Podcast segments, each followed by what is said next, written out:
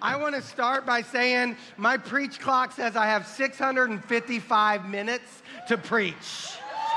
So buckle in, baby. Or y'all might want to fix that and help me out, okay? Because what I just said made some of y'all anxious. And that, that and fearful and that, that, that's what we're talking about today. We're going to talk about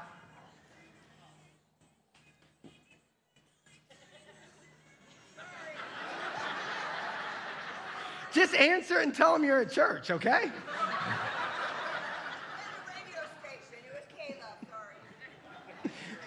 Oh, I'm actually going to start now. Um, what makes you anxious? Being called out in the middle of church? Terry doesn't make Terry anxious. I can promise you that. She's good. So, but but there's things that make us anxious, um, and, and we're going to talk about that today. What what brings anxiety into my life? What what makes me worry? What do I struggle with? And and, and you just shared some of those things. So so I I actually want to know. Gina, do you mind? Is there anything that you would say can make you worry or anxious? Riding with other, riding shotgun. Especially your children. I get that. Jackie Lee, what makes you nervous? School. School makes me nervous. Somebody else. Finances. Work. Children. I'm going to write kids. I'm going to help the kids out. My parents because they're afraid to say it. Health. The Gamecocks. oh, can I, can I just, we, we can say the, the Gamecocks, Clemson, but not Coastal. No, but I get it, right? Like, like those are things that, that, that we talk about family. Working with your dad. Keeping my job.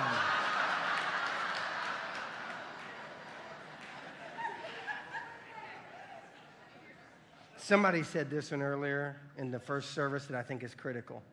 They said, My sobriety. That their addiction makes them anxious and walking out of their sobriety and, and messing that up makes them anxious and there's some fear there that that there's a lot. And I, am going to stop for now because there's so much that that we could hit there. And and we probably hit a couple that maybe you mentioned but but not all of them and and reality is that there's things that wreck us things that make us nervous. Um, and it's a weight that we carry. Um, I, I, need to illustrate this a little bit better. Um, so I'm going to pick somebody out of the crowd to come up on stage, and you don't know that I'm going to pick you, which is making some of you nervous. And Laney, I don't know if this will make you nervous or not, but if you would come up here, please. Um, this is Laney. Everybody give it up for Laney right now. Laney, if you could just stand right there for a second. I will tell you right now that Laney really confused me the first time I met her because her twin sister is Marissa who sings. And Marissa was singing and the song got done and I stepped on stage and stared at Marissa and I was like, how?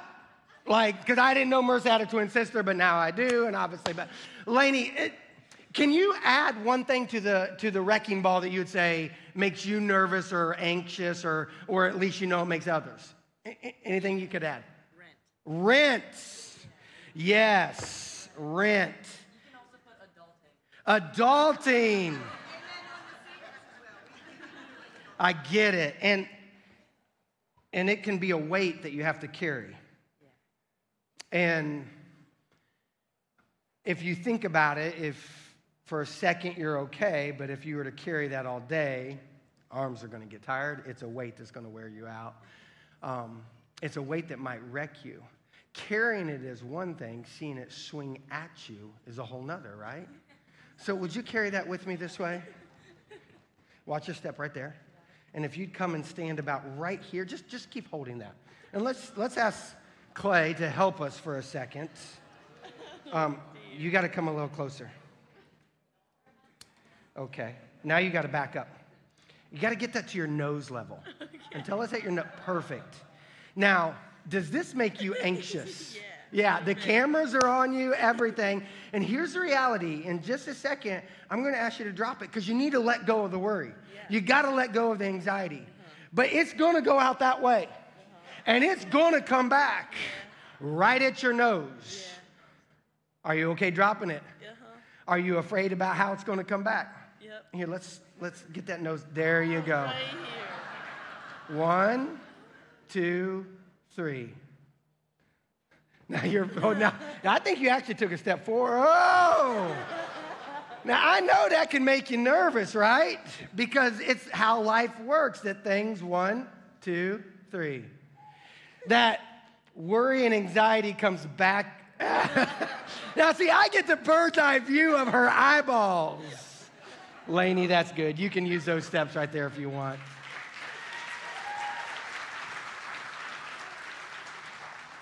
In reality, I, I think this is what most of us deal with. We carry around a weight of worry and anxiety, and this worry and anxiety can come from different ways. Remember the three buckets? We talked about them last week. It's critical we think about these three buckets. That your worry and anxiety might be biological. You might have some medical things going on in your body, some, some uh, chemical imbalance, something happening there that causes it to flare up. You might have a circumstance that happens in your life that brings some worry or anxiety. There might be a, a spiritual thing going on, uh, that there's a spiritual attack, or, or, or maybe that you're just not walking with the Lord the way you need to but, but one of three ways brings worry into our life. And it's heavy and it's a weight that we carry. But, but not just a weight that we carry, it's also a wrecking ball that swings at us. It's a wrecking ball that, that, that is constantly feels like it's coming at us, trying to wreck our lives. And here's the interesting thing about what we just illustrated there. As long as Lainey released it, the wrecking ball had zero ability to hit her. The law of physics says that it can't. The only way that that worry and anxiety truly could have hit her is if she put force into it. And if she released it by pushing it and forcing it, then yes, it could have momentum to get to her. But if she just released it the power of God in the way He designed nature says it can't attack her.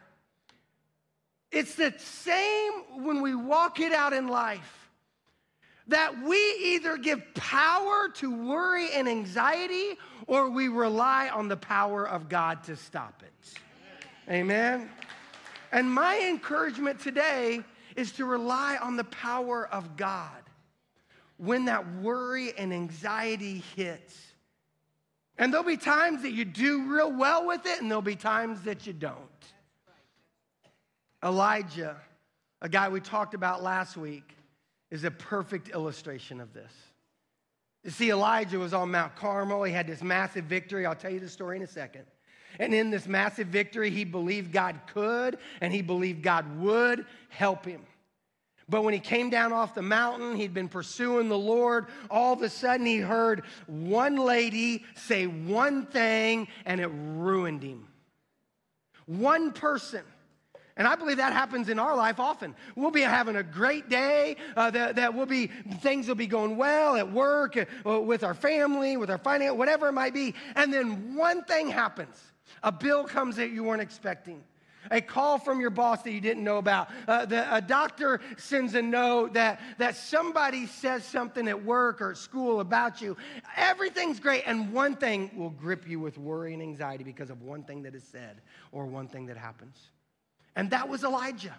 Mountaintop experience. Man, I'm good with God. Everything's good. He'll step into my circumstance and help me. To the world is caving in. To the point that he said in chapter 19, verse 3, that they want to kill me. Worry and fear gripped him because he was afraid for his life. In verse 10, he said to God, He said, God, everybody's trying to kill me. Worry, fear, anxiety was gripping him. One time in the valley and one time in the mountain. One time in the valley, he was unsuccessful with his worry and anxiety. One time on the mountain, he looked worry and anxiety in the face and said, God's got this. How do we stay there? Even when we walk through the valley, how do we remember the mountain? Well, let me explain the mountain a little bit more. Because on the mountain, like I said, that's where, where Elijah believed God could and God would. He believed God could help him and that God would help him. Uh, the story goes like this, and it's 1 Kings chapter 18. And I'm just going to tell it to you. It's a long story, but I definitely encourage you uh, open up God's word, read it for yourself, follow along as I tell you. But it's 1 Kings chapter 18 it says this that, that elijah was tired of what was going on. That there was these false prophets of baal who were claiming that their god was god and elijah believed that the lord was god. So elijah sent message to king ahab and said i want you to gather on the mountain. Get all of your false prophets of baal to the mountain. Get all of your false prophets of asherah to the mountain and let's decide who is god so 850 false prophets, all right? 850 prophets who worshiped a false God, which literally means they worshiped a demon. Okay? I don't have time theologically to go all into that, but a worship of a false God is actually the worship of a demon. So they're worshiping a demon, and they're calling this demon Baal and Asherah, and Elijah stands in front of them and says, All right, today's the day.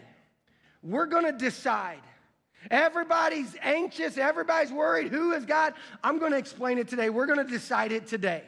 That you offer a sacrifice to your God, and if he answers with fire, which they believed that Baal was the God of fire, if your God answers with fire, then he is God. You cry out to him, you pray to him. If he answers with his fire, he is God. And then I will call out to my God, the Lord and if he answers with fire, then he is God. Let's settle it. And all those prophets, 850 of them said, Sounds like a good deal. Let's do it. And Elijah said, You go first. So these false prophets built an altar, put a bull on it, and then they started praying to their God. But their God, Baal, Asherah, never answered. About noon, Elijah decides to speak up, and I love what he says. It's recorded in 1 Kings 18 verse 27, he says this About noontime, Elijah began mocking them. You'll have to shout louder, he scoffed, for surely he is a God. Uh, perhaps he is daydreaming or he's relieving himself. Like literally, Elijah said, Hey, I think your God's on the throne. I love the Bible. Or maybe he's away on a trip or he's asleep or needs to be awakened. That he's basically saying, listen, y'all, y'all are praying, but your God's not answering. So maybe you need to pray a little louder. So, sure enough, they started shouting louder and they started literally cutting themselves as an act of worship to their false God. And they danced around the altar for another three hours, but nobody ever responded. And then finally, at about three o'clock, it's called the time of the evening sacrifice. Elijah says, Enough. You've had your turn, it's now my turn. And he went and he built an altar out of 12 stones to represent the 12 tribes of Israel. He put some wood um, on the altar. Then he put a bull on the altar. Then he dug a trench around the altar. And he said, Go and, and get buckets of water and pour them over the altar. And they did that. He said, No, don't do it. Just do it once. Do it again. And they did it again. He said, No, no, not, that's not enough yet. Do it one more time till it fills the trench full of water.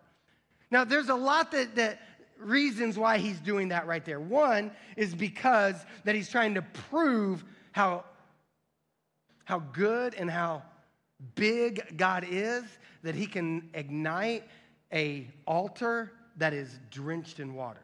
I don't know a whole lot about camping. I don't know a whole lot about building bonfires, but I know this much. Wet wood usually doesn't ignite. So Elijah is trying to prove something here, but not just that, it's also a sacrifice because they're in a time of drought for seven years. It hasn't rained.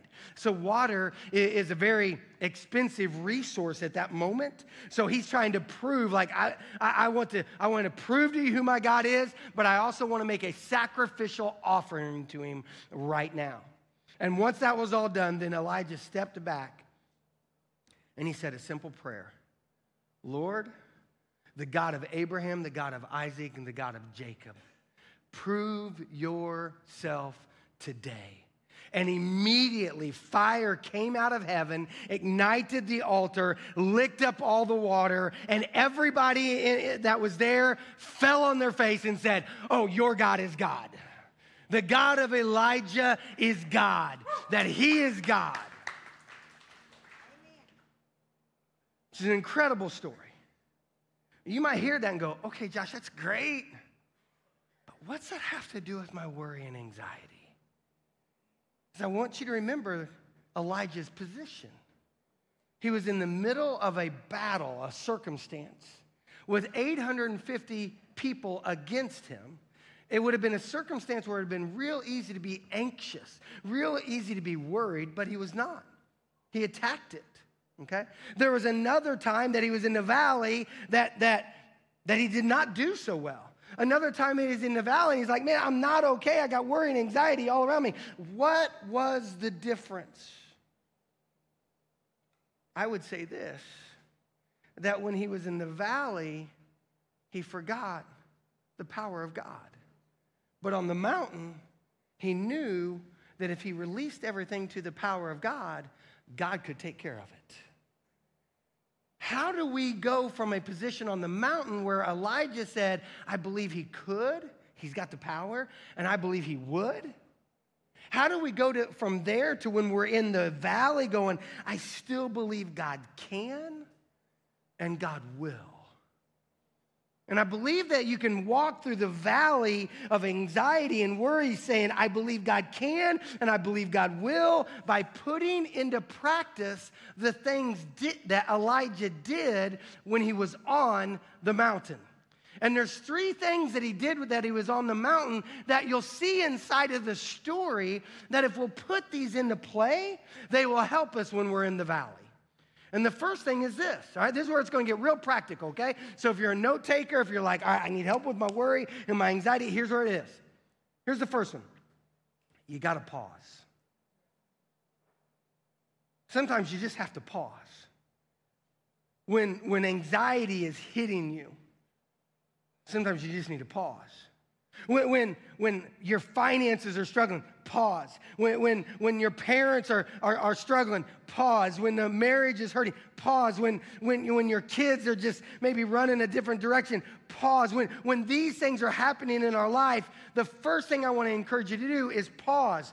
Because what many of us do, the minute worry and anxiety hits us, is like, oh, I got to do something. I got I to figure this out. I, I, I, and, and it just runs and runs and runs and runs in our brain. And maybe the first thing we ought to do is what Elijah did, and he paused. See, go back to the story. He said, let's decide today who's going to be God. You go first. I'm going to step back and pause. You run in all of your frantics. I'm going to pause and I'm going to breathe. Let's just talk about that medically for a second. When a panic attack hits, I'm not a doctor, but I know this much. One of the first things they'll tell you is you got to control your breathing. You got to pause. I got to start breathing. I got to calm my mind. And then I got to remember I don't need to give the anxiety and the worry momentum. I need to release it to God. That happens in the pause. And then once you're done pausing, then punch. Then stand up and punch. And I was trying to think of a softer word or something to use there, and no, punch is the right word. Because when you punch, What you're saying is, I'm fighting. Like I'm stepping up to the battle and I'm gonna punch right now because there's a war going on in my life and I'm gonna punch the enemy in the face. And who's the enemy? It's Satan. What's the enemy? The darkness. What's the enemy? Anxiety. Enemy is never people. The enemy is Satan and the things that he tries to wreck into our lives. So what we've got to do is stand up and punch the enemy in the mouth. And that's what Elijah did. Elijah said, It's time to decide. No more, no more hobbling between your God and my God. No more going, well, maybe he's God, maybe he's not. Let's decide. Let's, let's just battle it out right now. And Elijah stood up and he punched the enemy, the false gods, in the mouth. See, Satan comes to steal, kill, and destroy. And worry and anxiety steal, kill, and destroy. So they're straight from the enemy. So let's punch the enemy in the mouth by worshiping the Lord. How, how, do I punch in the midst of worry? How do I punch in the midst of anxiety? Well, again, go to the story praise and prayer. That when we praise and when we pray, that, that's how we punch. That, that Elijah's like, I'm gonna punch you. I'm gonna start punching back. And the way he did it first was praise. Remember, it was three o'clock time for the evening sacrifice. So Elijah said, I'm going at the time of sacrifice that I normally go to when I'm going to worship the Lord. So at three o'clock, I'm going to worship the Lord. That's one reason we gather together is we say, I got to praise. That, that he praised by, by worshiping that way. He praised by offering the sacrifice. He praised by putting the water on it, saying, God, I'm trusting you with this sacrificial offering. I've got to praise. So I want to encourage you, just as Holt did earlier, in the midst of the anxiety, in the midst of the worry, start praising the Lord. And I know it's hard. I know it's so difficult in the middle of that anxiety attack to go, well, I just want to praise. I know, but it's the way through the darkness. It's the way to punch through it. So, whether that's sitting in your car, whether that's sitting on your front porch, at your house, in your closet, wherever, turn the radio up loud and sing louder, right? Turn the radio up, put some worship music on, and sing louder and just simply worship the Lord. And then pray. I punch by praising and by praying. That Elijah, he said a simple prayer, but there's a lot of power in it. He said, May the God of Abraham, Isaac, and Jacob prove yourself. God, I need you to prove yourself right now. God, with this wrecking ball coming at my face, I need you to prove your power right now. As this worry is gripping me, prove yourself. As this anxiety has a stranglehold on me, prove yourself. And prove and when you're saying prove yourself, ask him to prove himself in the things that you're dealing with. I love the way Paul said it. It's Philippians chapter 4, it's verse 6 and 7. It says, "Don't worry about anything." Instead, pray about everything. And, and, how do I do that?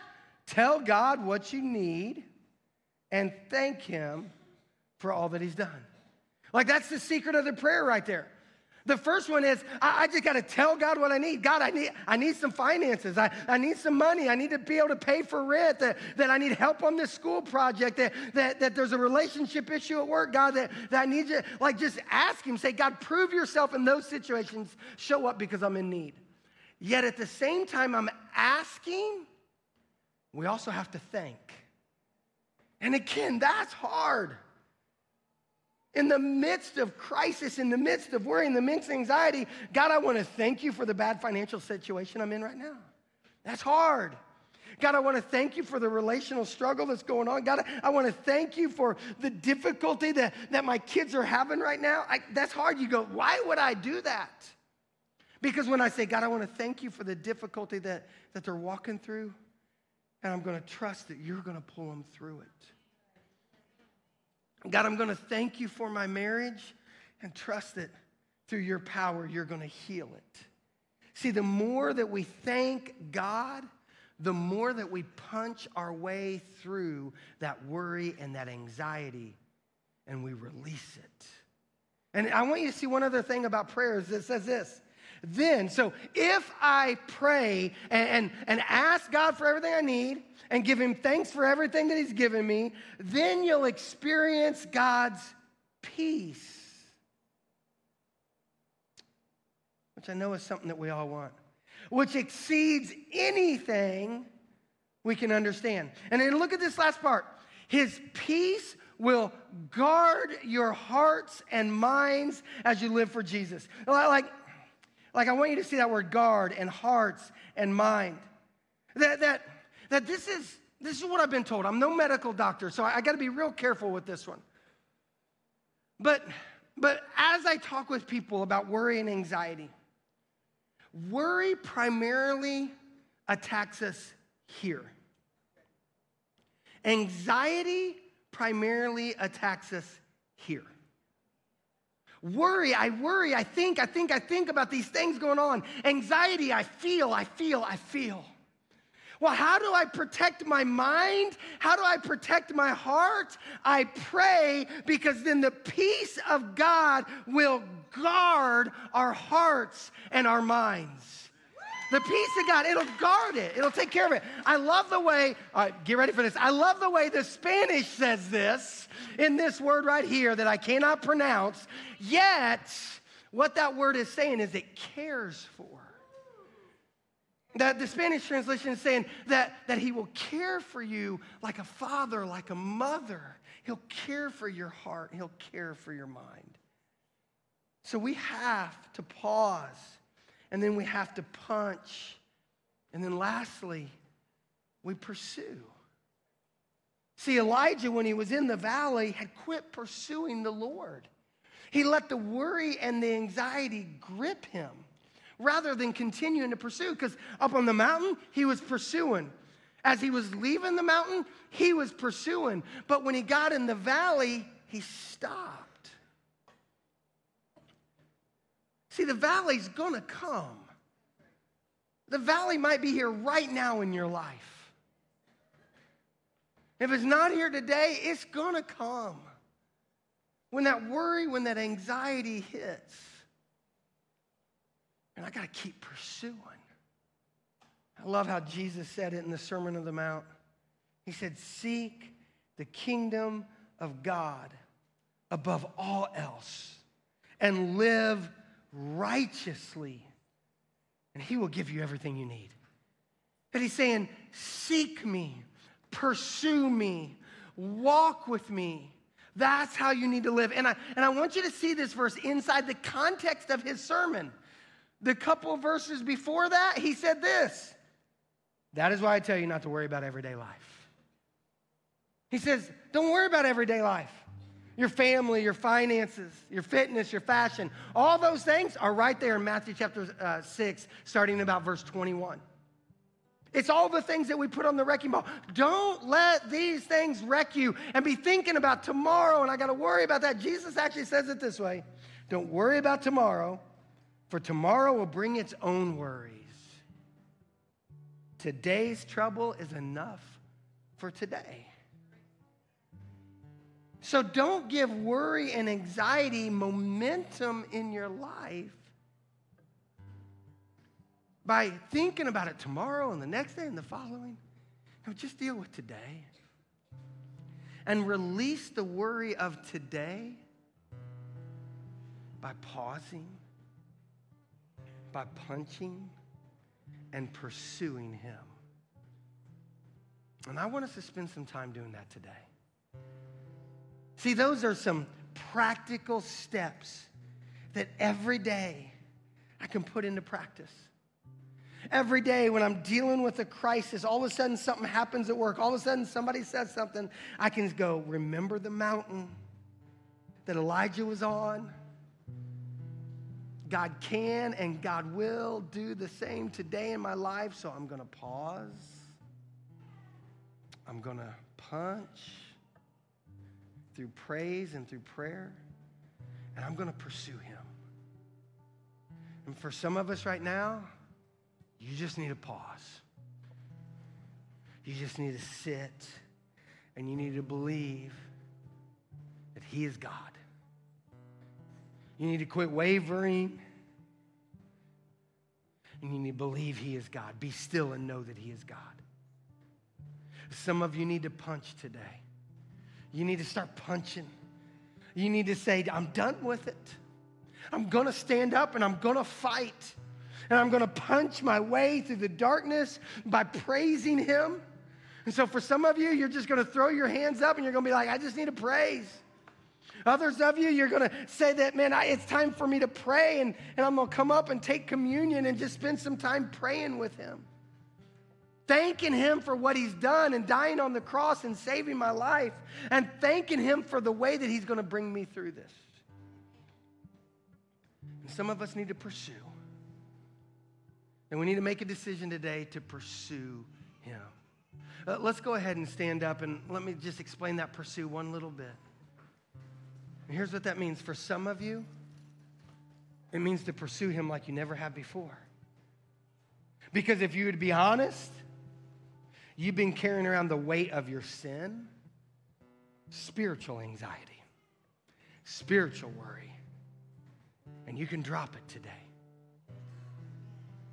You can give it to Jesus. Some of you have been carrying around the, the weight of your worries and it's been swinging at you.